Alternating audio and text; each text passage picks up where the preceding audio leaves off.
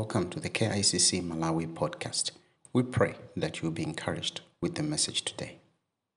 lessons from the life of Moses. Let's go to the book of Hebrews, chapter 11, and we're going to read verse 25 to 27. I will read the scripture in the New International Version of the Bible, and then later on we'll look at the rest of the other scriptures from the New King James Version. So let's just go to Hebrews chapter 11, verse 25 to 27. If you found it, say amen. Amen. Amen. Praise God.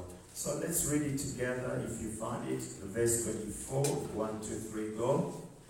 By faith, Moses, when he had grown up, refused to be known as the son of Pharaoh's daughter.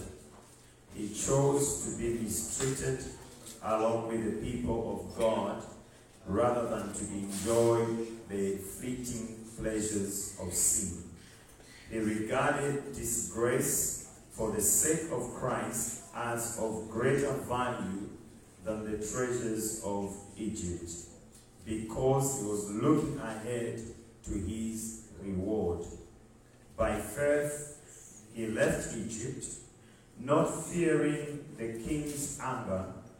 He persevered because he saw him who is invisible. Amen. I think there's a, there's a question that we kind of need to think through there. That if God is invisible, how did he see him? Amen? Amen? And the answer is very simple. In kama maninabu ulimwamwona Mungu. Hallelujah. You have said it before. I have seen God. And people ask you, can you explain it? You're like, I can't. You, you just have to see him yourself. And when you see him, you will know that this one I have seen is God. Amen? And because he had seen him who was invisible, he persevered, he feared nothing, and he actually looked forward to receiving a reward from this God who is invisible. Without taking much time, there are four lessons we have learned this far. Lesson number one we have said that if you are going to be good at anything in life, if you are going to become great in life,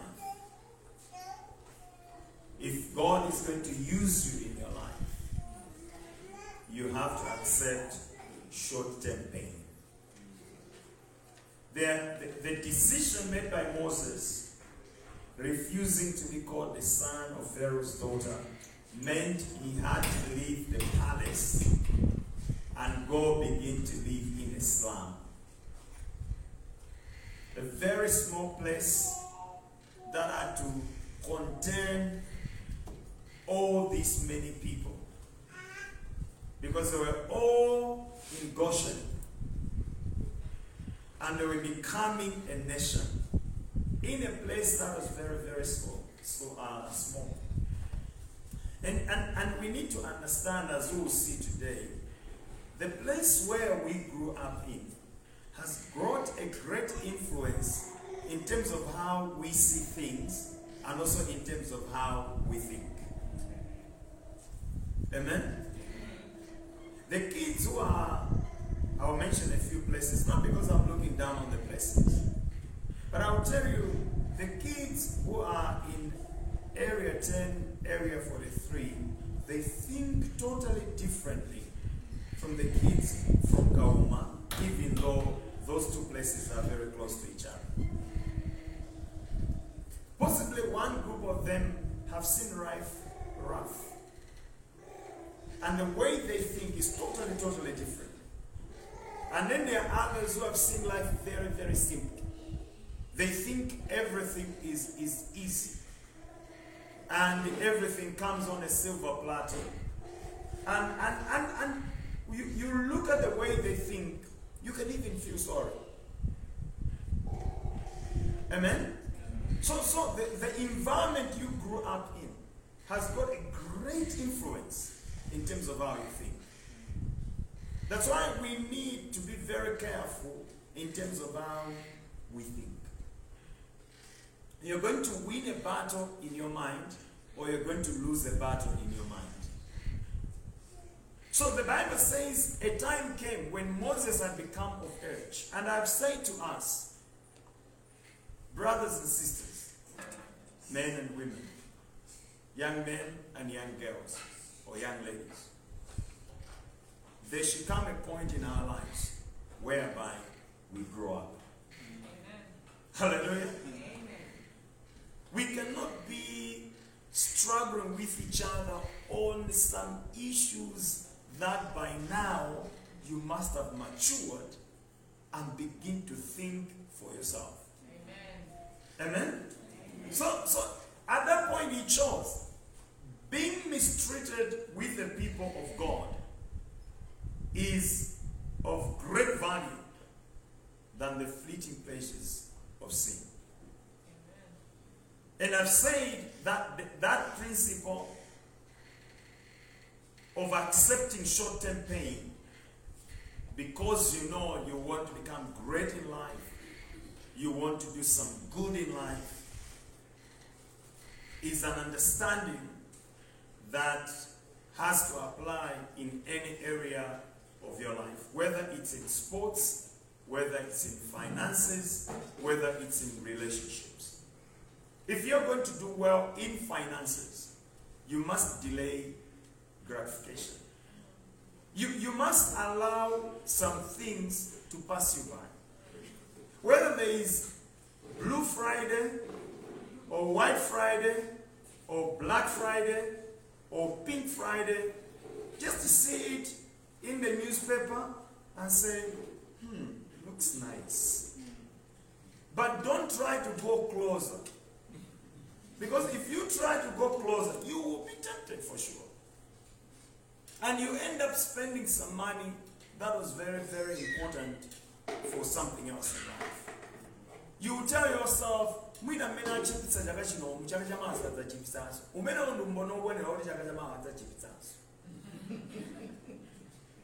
but but we tell ourselves stories so i've said that in life nothing nothing in life comes easy. Amen? Nothing in life comes easy Pain is part of life, and there is no best without pain. I think ndamera kuwanira masabata atatu atatu ukapanda kumva apa ndesimdzamvaso amen?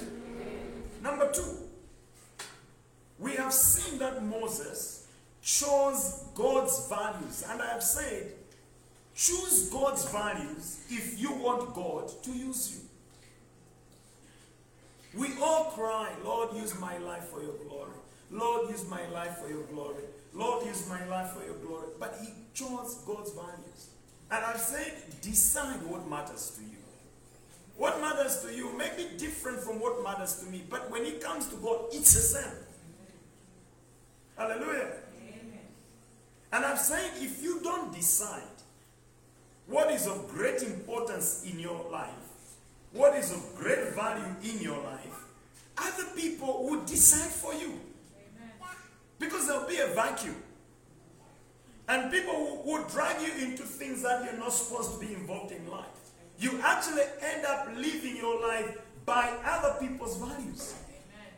And I can bet one thing you will be miserable. Because you will discover there is something missing in your life. So I've said choose God's values. Choose God's values. It's not easy, but the benefit of it, you reap it for the rest of your life. Hallelujah. Amen. And that one is a choice. Number three, we have seen that Moses made some intentional resolutions about how to live his life. And we have discovered that you can live life by two things. You can either live your life by faith or you can live your life by fear. Amen? He made a, he made a resolution. The Bible tells us that by faith he, he left Egypt, not fearing the king's anger. Now, I have told you that Pharaoh was not just considered a king. Actually, Pharaoh was considered a god. He was considered a god. And whatever Pharaoh says was a decree. He was the most powerful man on planet Earth. And, and, and by faith, Moses decided the one I have heard from is God, and I choose not to be afraid of anything else. There have to be some things that you are ready to die for. Amen. I think it's in church that I've said, I have heard a story about Nelson Mandela. That after, uh, uh, when, when he was arrested because of the insurrection that was going on in South Africa in fighting against apartheid then, and was taken to court, and the day came when the judge had to pass a judgment. And the story I've heard is that he was asked, say, Mr. Mandela, do you have any last words? And he says, Judge, I don't want to die. Basically, by that, he was saying, I'm not looking for an opportunity to die. Don't think I am some crazy person who is just trying to get some fame and looking for death. I could have looked for death anywhere. But the last words he spoke are very, very important in life. He said, But this is the cause I'm ready to die for. There was, there was something else that was ready to die for. And I don't know for you what you would be ready to die for. I don't know what you would be ready to say as far as this one is concerned. No matter what, I'm not going to sell it for anything. I'd rather live my life by faith, not by fear. So he chose, he made a resolution I'll live my life by faith. I'm not going to live it by fear. And this is a choice you will face in your life. Not once, but I can bet for the rest of your life. Daily, you will have to make a decision in your life whether to live by faith or whether to live by fear. Hallelujah. And I'm saying the closer you get to God, the more you're going to be filled with faith. Amen. The further away you get from God, the more you're going to be filled with fear. Amen. Every time I have taken God out of the equation in anything I am doing, I'm full of fear. And you know, one of the things I'm afraid of, I'm, I'm even afraid of dying. And yet I quote Philippians 1, uh, 121, for me to live is Christ and to die is gain. And then I'm afraid to die. And then I know if I die now, I'm not going to hell. If you think I'm going to hell, I'm not. I am going to heaven. I will see Jesus face to face. I will. I hope you do. Do, do, do you believe that? Or there is some doubt somewhere? I'm sure you see Jesus face to face. That even they kill you, you are going to heaven. So when I, when are you afraid of dying? Huh? The process. The process of dying. How how you die now? Sometimes it's painful. Have you died before? I have seen other people die. You've seen other people die. But that was their experience. You don't know by what method you're going to. The Bible says Enoch he walked with God. And one day, God just took him and said, Hey, I'm going to change his beat. And people and people looked for him and he was nowhere to be found. The guy was gone. You have absolute if Jesus tarries, you I can I can assure you things you actually don't know how you're going to die. So the best thing is to say, Lord, when I am dying, let my life be in your hands. Amen? So, so I've said, the more you move away from God, the more you're going to be filled with fear. And I've said God is not moved by our complaints. The only thing that moves God is faith. Because the Bible says, but without faith it is impossible to please him. For he that comes to God must believe that he is, and that he is a rewarder of them that diligently seek him.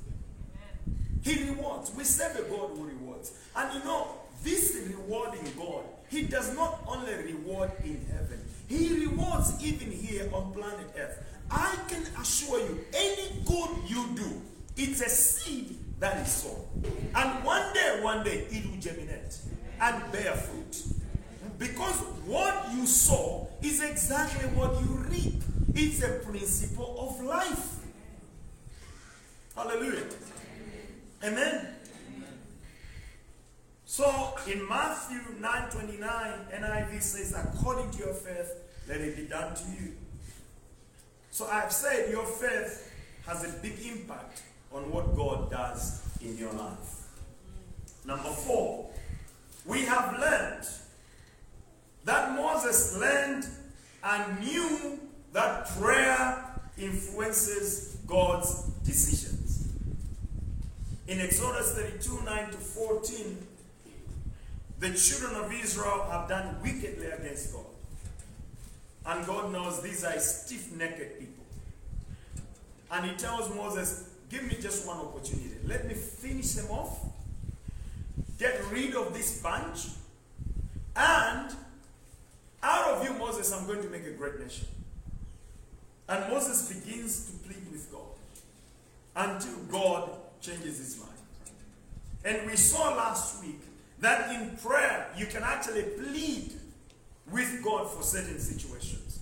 We looked not only at Moses, but we looked at three other people. Number one, we looked at Abraham. Abraham pleaded with God for Sodom and Gomorrah in Genesis chapter 18, verse 16 to 32. And I hope when I give you these scriptures, you go home and read.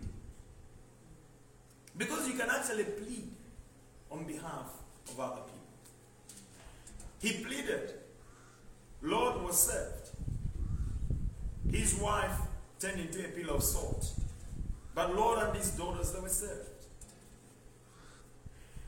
And Mary pleaded with Christ. They come to a wedding at Cana of Galilee. Wine is depleted. It is not yet time. pamakhala zinthu zina zake zimene mplani ya mulunguyo zimaoneka kuti si nthawi yake but you can plead with him and say ambuye ngakhale kuti sizili moteromo koma apapoka mukadangoendako pamwe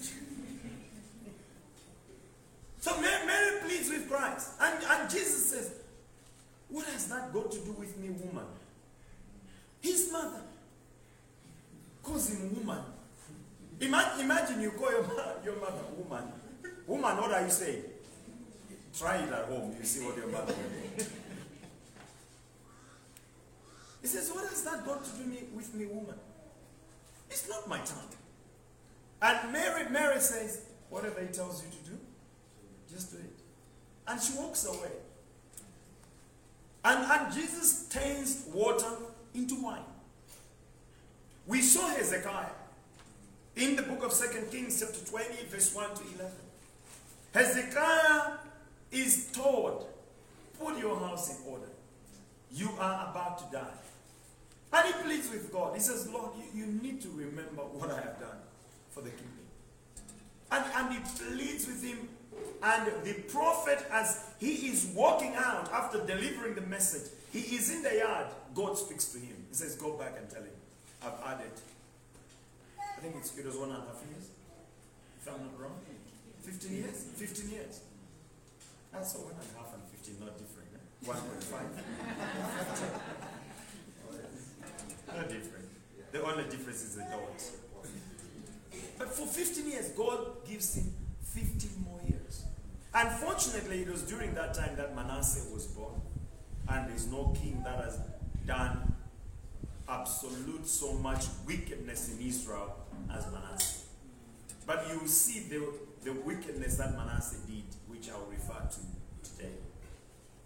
Number five, to, for today, and that'll be the only thing, and then to, to next week we'll look at another one. Moses was a worshiper.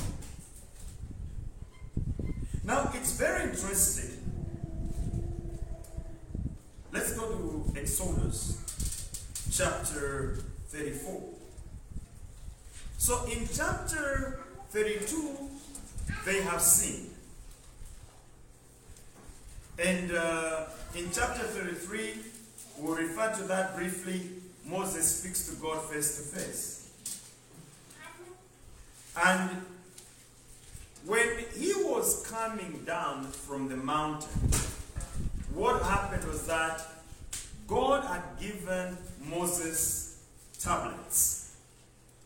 And in the book of Exodus 32, verse 11, 16, sorry, the Bible says, Now the tablets were the work of God, and the writing was the writing of God engraved on the tablets.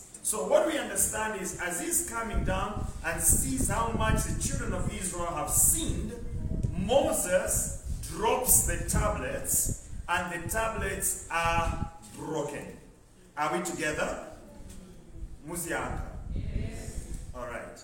Now, in chapter 34, God now is telling Moses that he needs to come back on Mount Sinai with new tablets. These are the ones that Moses has worked on, and he needs to take them back so that God can engrave on them again. So in verse, chapter 34, verse 1, the Bible says, And the Lord said to Moses, Cut two tablets of stone like the first ones, and I will write on these tablets the words that were on the first tablet which you broke. So be ready in the morning and come up in the morning to Mount Sinai and present yourself to me there on the top of the mountain. And no man shall come up with you, and let no man be seen throughout all the mountain. Let neither flocks nor herds feed before that mountain. Mambo malangizowe. Mbuzi na yonse isapezeke close to the mountain on this day. No cow, no sheep should be close to the, to the mountain on this day. Because isapezeke ole moti imene kukwera kudzaja tsiku on this day.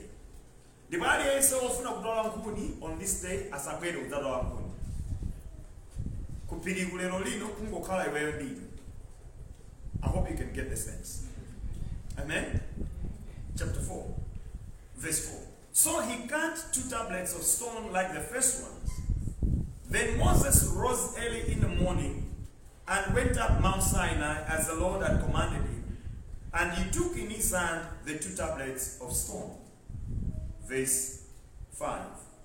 Now the Lord descended in the cloud and stood within there and proclaimed the name of the Lord. And the Lord passed before him and proclaimed, The Lord, the Lord God, merciful and gracious, long suffering and abounding in goodness and truth, keeping mercy for thousands forgiving iniquity and transgression and sin, and by no, by no means clearing the guilty, visiting the iniquity of the fathers upon the children, and the children's children to the third and fourth generation. The one who is speaking these words is God. Hallelujah. He appears before Moses and he begins to proclaim these words to Moses. And in verse 8, something happens. In verse 8, the Bible says, As soon as Moses heard these words, the Bible says, So Moses made haste and bowed his head toward the earth and worshipped. Then he said, If now I have found grace in your sight, O Lord, let my Lord, I pray, go among us. Even though we are a stiff necked people, and pardon our iniquity and our sin, and take us as your inheritance. Hallelujah. We'll come down to this shortly. But, but what caught my attention is that the day Moses goes back to the mountain, you have to remember at the back of his mind is what the children of Israel had done the last time he was on the mountain. And that they actually even even when, when he came down and asked Aaron, and he said, Aaron, why have you done this? And Aaron answered Moses in chapter 32, verse, verse 22. He says, So Aaron said, Do not let the anger of my Lord become hot. He's telling Moses, My Lord, it's a small L. But I want you to see what he said next. He says, You know the people that they are set on evil. You know, Moses, that these people are set on evil. So, so when, they, when I knew that their minds are set on evil, I told them to just bring me the articles of God. I should just make them a God for them because I knew they are set on evil.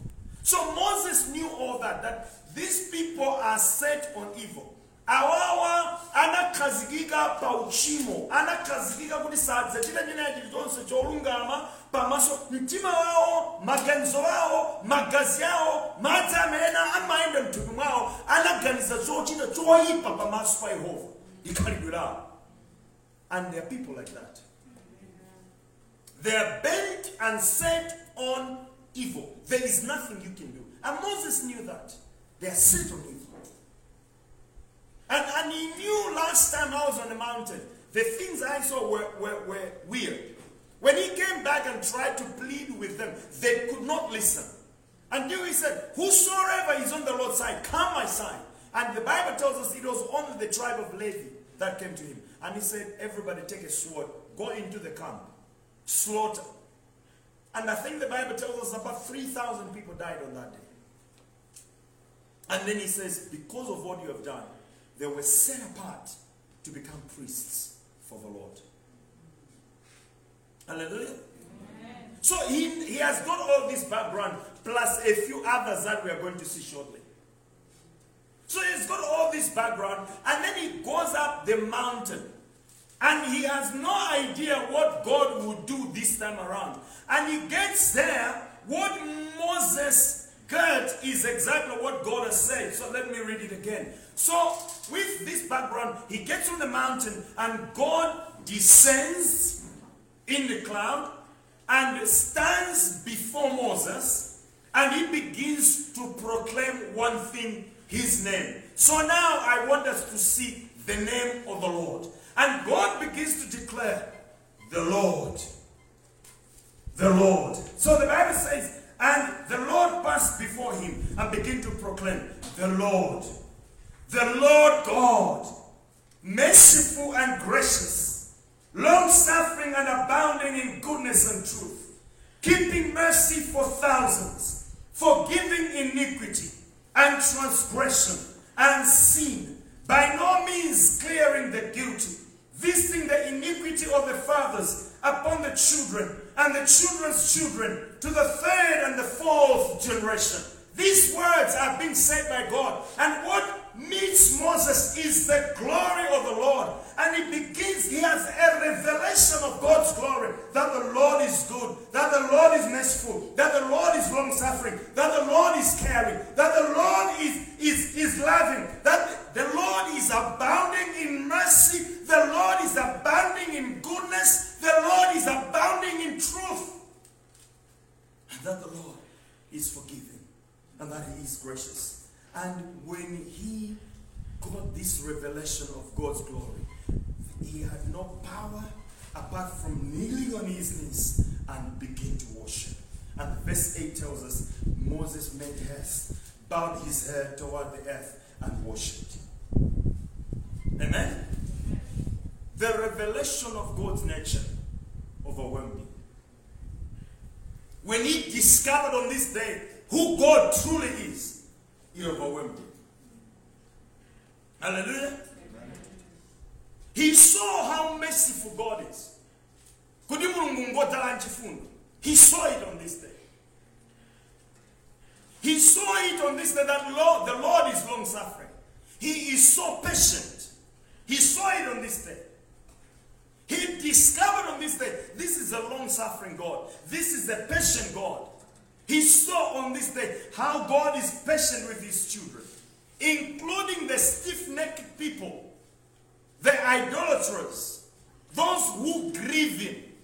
Because not long ago they are just grieving him. The way sometimes our children grieve us. I don't know if you have ever been grieved by your kids. Ever been grieved before? By your children, those of you are parents. Those of you who have no children, you don't know grieving your parents is. The way our kids sometimes can grieve us. You actually know, mwana his, is tabu. But he, he, his or her mind is set on evil. And, and, and it grieves you.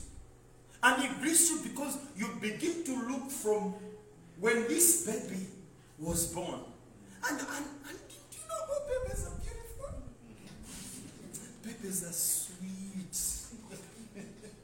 Babies are amazing. Sometimes you feel like, Lord, just keep her like this. and she can grow up again. Because I know what they do when they have grown up.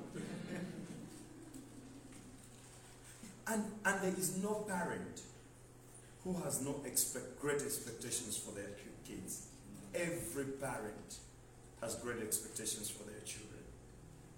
And sometimes they grieve us. It's amazing as they begin to grow up that actually your advice, your values, uh, the things you try to pass on, they consider it rubbish. And what their friends are telling them sounds really, really wise. All of a sudden, you look very, you look ignorant as a parent. You look ignorant, you look dumb, it looks like you don't know anything since the days of Adam and Eve, and they literally feel sorry for you. But then, it's amazing what happens. Later on, they grow up, they face life, they discover how wise you are. Hey, they go like, Dad, Mom, how are you doing?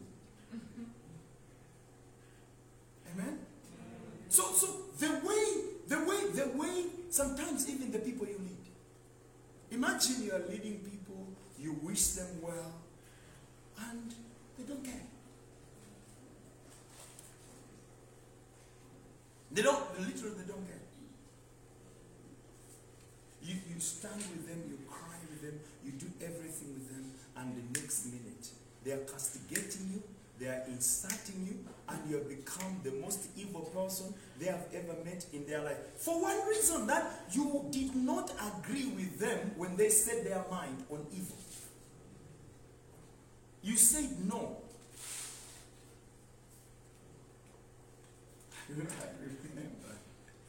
That one time uh, there, there was a person who had decided that as far as they were concerned, they were going to commit adultery.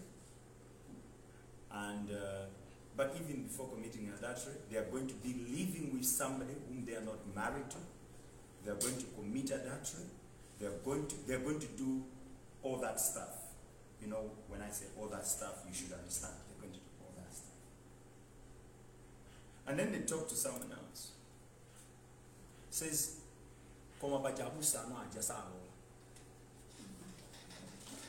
Now I said, no, it's not me. It's God. It's in the Bible. I'm telling you what is in the Bible. Because anyone else who tried to do this thing, this is matamino. And, and, and, and that was the end of a relationship. Because their mind was set on evil. And my heart was grieved. Because these are people that you invest your life into. And I've discovered one thing actually in life. You know, you cannot buy loyalty. If you try to do anything good to people and think they'll be loyal to you, you are wasting your time. You can't buy loyalty. There's nothing good you can do to people that will make people to choose to be loyal to you. hallelujah. Lero ndi umwambo lwankula masentesi akuluakulu amen. Sometimes sometimes the way we are grieved by our spouses you actually begin to wonder look here. You and i we have lived together far much longer than the day they are announced at your house and all the years you lived in your house, you began to crawl, you began to walk, you begin to you began to run, you went for R A E O U, you went bar for bag, C for cow, and then later on you were standard one, three, all the way to eight, then you went to secondary school, then possibly by God's grace you went to college, you graduated, then we met, I married you, you married me. The period, all this is a long period. You lived in your father's house, and you have lived with me longer than the way you lived there. And you still don't believe me. We should. And the heart is grieved. And, and Moses was so stirred by this revelation that he made haste, bowed his head toward the earth, fell down and worshiped God. Now, let me just say about something else quickly. One thing I've discovered about the seriousness of sin is not just determined by the act that is done, but it's actually also determined by who the act is done against. Therefore, there are two things to see there is the act itself, and then the act you have done that act against. So, let's give a very good example. We are all wearing face masks, and now it's become part of life.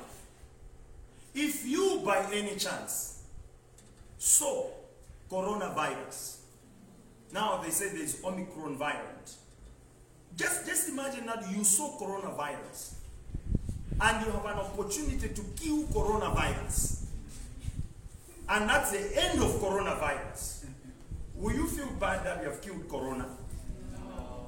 Huh? Do, do you think people will say, you wicked person? We were enjoying masks. We were enjoying sanitizers. We were enjoying being pricked in the nose all the time. Even before we fly out or go anywhere, we, we, we love that long stick that will come to right in the middle of the nose and would shed our tears small. And you meet corona and you kill it. Evil. Do you think people do that? No. Actually, people will conclude that what you have done, there is nothing wrong with it. You have actually you will actually be considered a hero. And yet you just killed corona. Let's go to the next one. Let's assume you killed an innocent dog. You killed, you killed an innocent dog, you were driving, you killed the dog by accident. You killed the dog. Most people would think what you have done uh, isn't wrong. Zachitika. Actually, that would be outside the rule, zimachitika.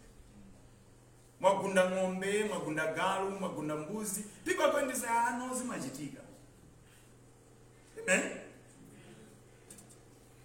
and, and, and, it, and it'll be fine. There'll be, there'll be no issue there. Amen? Don't, don't really think it's bad.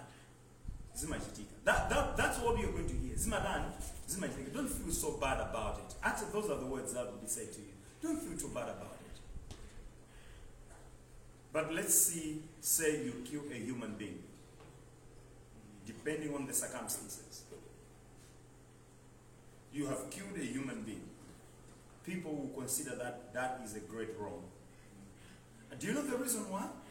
It's because of the value that is placed on the life of a human being. Amen? Amen? So the question is, how much serious is it to wrong a being that is infinite, of great value, of great worth?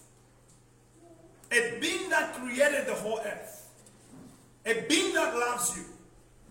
That's why it's so evil when people fail to give God the worship and the glory that is due his name. It's about the value of who God is. And, and a lot of the things that we do against God is because sometimes maybe we consider him to be a dog. We consider him to be of no value. So we think we can do anything. So in verse 8 of Exodus 34, it's the first time, read the Bible, it's the first time that we find an ever mention of Moses ever worshiping God. Prior to this revelation, there are about five, six things I want to share with you. Number one, we find Moses praying and interceding, weeping and pleading with God for Israel in Exodus 32, verse 9 to 14, after God had said, I will wipe them off. You don't hear that he worshipped. Hallelujah. Number two, we find Moses talking with God face to face in Exodus 33, verse 11, in the tabernacle of meeting. There you, you, you actually find it that you don't hear that he was worshiping God. The children of Israel have sinned. And then later on they move on. And, and, and Moses pitches a tent and he calls it a tabernacle of meeting. So when he pitches this tent of tabernacle meeting, anybody wanted to call before the Lord would have to go to the tabernacle of meeting. We're told of one man that never left the tabernacle of meeting. The man is Joshua. Hallelujah. Hallelujah. Amen. So it's only Joshua. But the Bible says every time Moses was going to the tabernacle of meeting, everyone would come and stand in front of the door of his tent. And Moses would go in. And the Bible tells us in Exodus chapter 32 that then the, the cloud of God, chapter 33, the cloud of God would come down. And it only lift up when Moses is leaving the tabernacle of meeting. That's all you hear. You don't hear that he worshipped.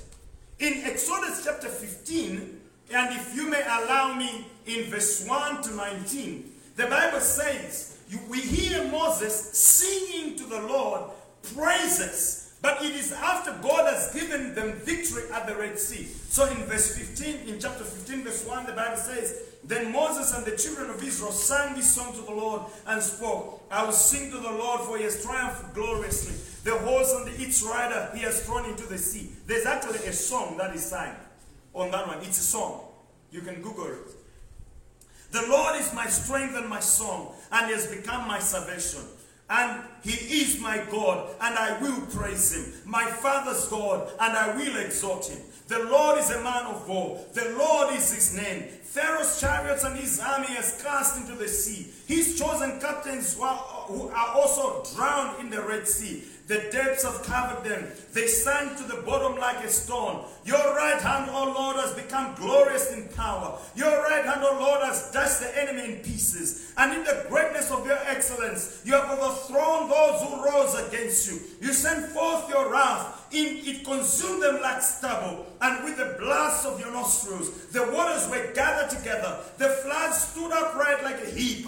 The depths con- con- congealed in the heart of the sea. The enemy said, I will pursue, I will overtake, I will divide the spoil. My desire shall be satisfied on them. I'll draw my sword, my hand shall destroy them. You blew with your wind, the sea covered them. They sank like lead in the mighty waters. Who is like you, O Lord, among the gods? Who is like you, glorious in holiness, fearful in praises, doing wonders? You stretched out your right hand, the earth swallowed them. You, in your mercy, have led forth the people whom you have redeemed. You have guided them in your strength to your holy habitation. The people, the people will hear and be afraid. Sorrow will take hold of the inhabitants of Philistia. Then the chiefs of Edom will be dismayed.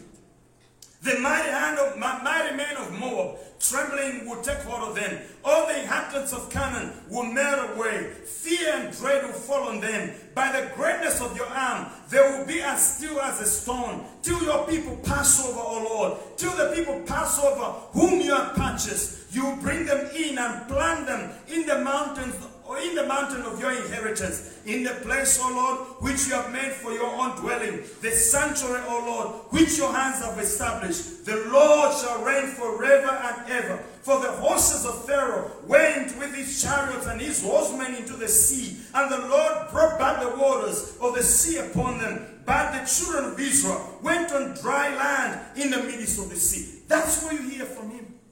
You don't hear that he worshipped. Hallelujah. Hallelujah. In Exodus chapter 16, we, we see God coming through for him when the children of Israel complained against him that they would have rather died in Egypt, where they sat by the pots of meat, where they ate bread to the full. And God decides, I will bring rain on them. Now, it's something interesting is there. The Bible says the day they were complaining, it was the 15th day of the second month after they had left, left Egypt. So let's say assume the first month was 30 days. So zonsenza ng'ombe zimene abazi before 30 days is over. After he takes them out, he's taking them out, and on day 45, one month, 15 days later, they are telling Moses, we would have rather died in Egypt, where the pots were full of meat. We, we would have had, rather died in Egypt, where we were eating bread to the full, even though we were slaves. And you bring us here to kill us. And, and, and God decides, and they're actually saying, we are going to stone you. We are going to stone you. Hallelujah. And God says, okay, fine. I'll bring you meat. I'll bring you bread. But please, the bread, collect only what is enough for you. And the Bible says the others were collecting more to deplete others they shouldn't have. And then they went and make sure that everybody had enough. And Moses says, please, when you have collected the bread, eat for the night, don't keep some. And others say, no, we are not going to do that. We'll keep some. So the morning comes, it's worms and it's stinking bad. Then on the sixth day, God says, okay, you only collect for today and tomorrow. Tomorrow is a Sabbath. Nobody should go and collect. Do you know what the Bible says? It says the following morning, some woke up to go and collect, and they found nothing. And God says, What am I going to do with you? What should I do? And they ate this manna for 40 years until they came to the border of Canaan. When now they brought the grapes. You don't hear Moses worshiping. In Exodus chapter 17, verse 1 to 7, we hear of this desperate cry to God and Rephidim when the people were ready to stone him for not providing water. They were ready. We will stone him. But but but the time Moses come to Exodus 34, chapter 8, he has got all this that I've told you in mind. Moses discovered the Lord is merciful. The Lord is long suffering. The Lord is gracious. The Lord is caring. The Lord is forgiving. The Lord is loving. And the Bible says he worshiped. And I want to say to us this morning, as Christians, we can pray diligently without ever really worshiping God. Hallelujah. It's possible to be a prayer warrior. It's possible to be an intercessor and still not be a worshiper of God. You can plead for your unsaved children. You can pray for the entire church, the needs of the entire church, the entire nation, and be holy and be meek in seeking God's burden and never truly worship God. The reason is because worship cannot be lame. Worship is spontaneous. It's a spontaneous outbreak. It's an act of the heart. A heart that is overwhelmed by the revelation of God's glory and His incredible love. Worship is a response of gratitude. Worship recognizes how we should have been destroyed by our sins long ago in carrying the wrath of God for all the failures and all the faults, but instead God came to us with the powerful revelation and said, I still love you. Amen. And I said last week, He made to love, He made you to love you. And He expects that you should love Him back. Actually, God says, I want to be the hub of your heart. I want to, I want to be the focus of your attention. I want to be the center of your life. I want to be the axis of your existence. That's what I desire. How can Christ be the center of our life? One of the things that how Christ becomes the center of our life is that you need to stop worrying. In Philippians 4 7, the message version of the Bible says, It's wonderful what happens when Christ displaces worry at the center of your life.